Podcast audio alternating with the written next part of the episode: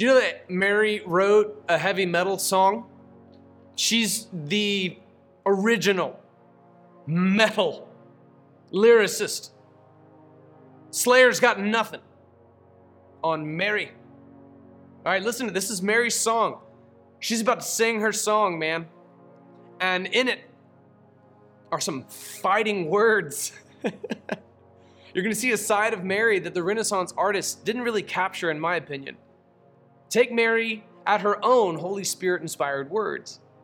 This is so cool. And Mary said, My soul praises the greatness of the Lord, and my spirit rejoices in God my Savior, because he has looked with favor on the humble condition of his servant. Surely from now on, all generations will call me blessed, because the mighty one has done great things for me, and his name is holy. His mercy is from generation to generation on those who fear him.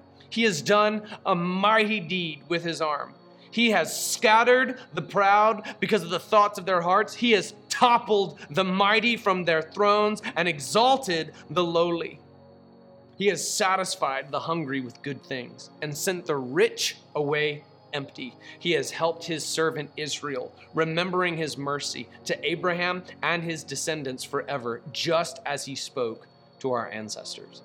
And Mary stayed with her, meaning about meaning Elizabeth, about 3 months. Then she returned to her home. Mary's song. Man, this text is absolutely incredible. It's, it's, it has its own name too. This heavy metal song is called the Magnificat. It's, a, it's an exaltation of God, it's praising Him for what He has done. And the detritus in which Mary finds herself, like her life from the outside looking in was in shambles. People didn't believe her when she claimed to be miraculously pregnant. Even Joseph, at first, when he heard, was like, okay, I'm going to quietly divorce her. By the way, Joseph doesn't, doesn't get enough credit for this. Within the law of Moses, it would have meant drag Mary out to the center of the town square and have her stoned to death. Do you remember in John chapter 8, that text that is not included in every one of the ancient manuscripts, wherein this woman is caught in adultery and she's brought into the center of town. There's no mention of the dude. He's apparently just let off the hook, but they only bring the woman forward. And this is the text where Jesus says, Let he without sin cast the first stone, if he will. I don't believe that Israel ever really enacted that command. And I think that part of it was for Mary. Joseph would have been fully within the law of Moses to say, okay, let's bring Mary out in front of the town square and let's have her stoned to death. But instead, he chooses quietly to divorce her to save her life. And that's when the angel shows up to miraculously proclaim to him, no, this is what God's done here. This is what God's done. Mary's not guilty of adultery. And she, in her humble circumstances, thanks God. Are you in humble circumstances right now? Are you in a dark place? Do you know that you can relate better to Mary than the rich can? Because if you're struggling financially right now, like you have more in common with Mary than someone who has a whole lot of money.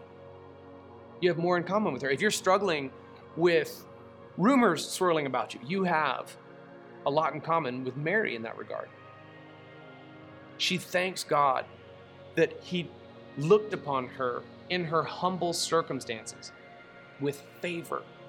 That's verse 48, because he has looked with favor on the humble condition of his servant. Surely from now on, all generations will call me blessed. The book of Proverbs, it's incredible. On our YouTube channel, you can find a series on, on the Proverbs, including Proverbs 31.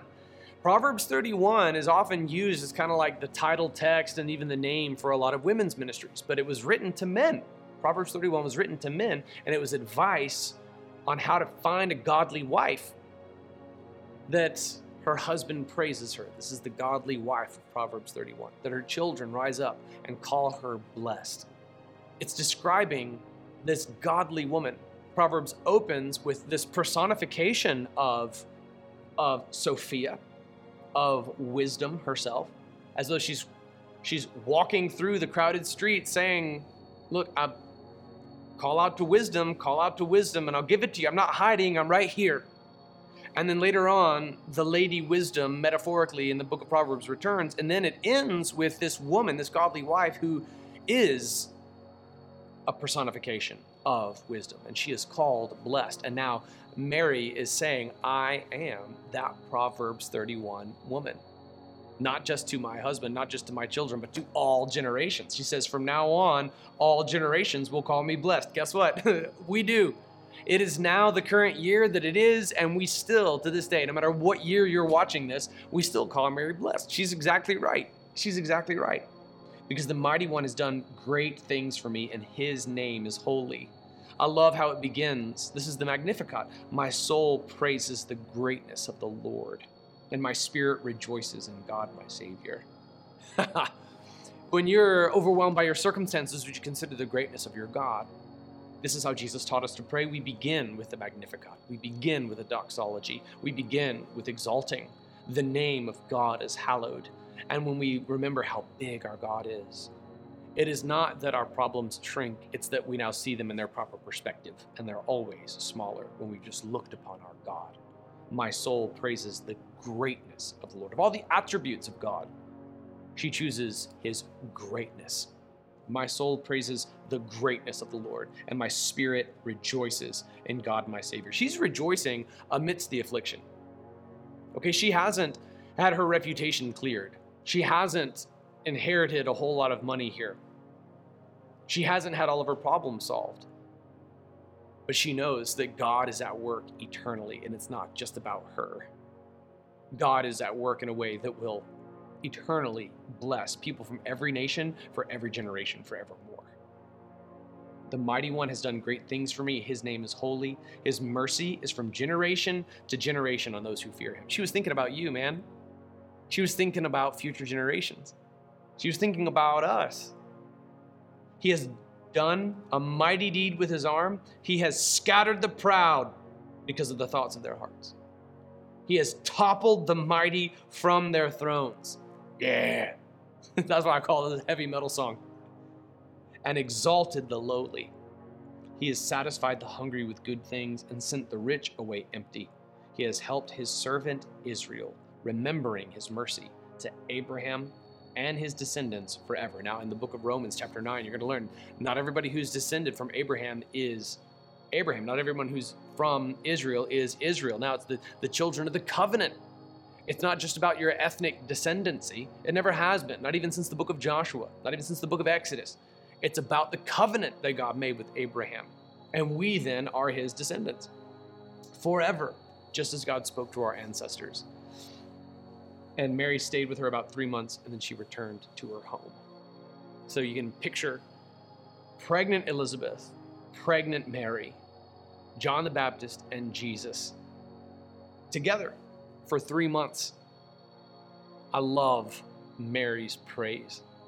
It's inspired by the Holy Spirit, and it, man, it rocks. it's like a heavy metal anthem to the greatness, specifically the greatness of our God. Take a note from Mary and worship like a juggernaut. Ready? Go.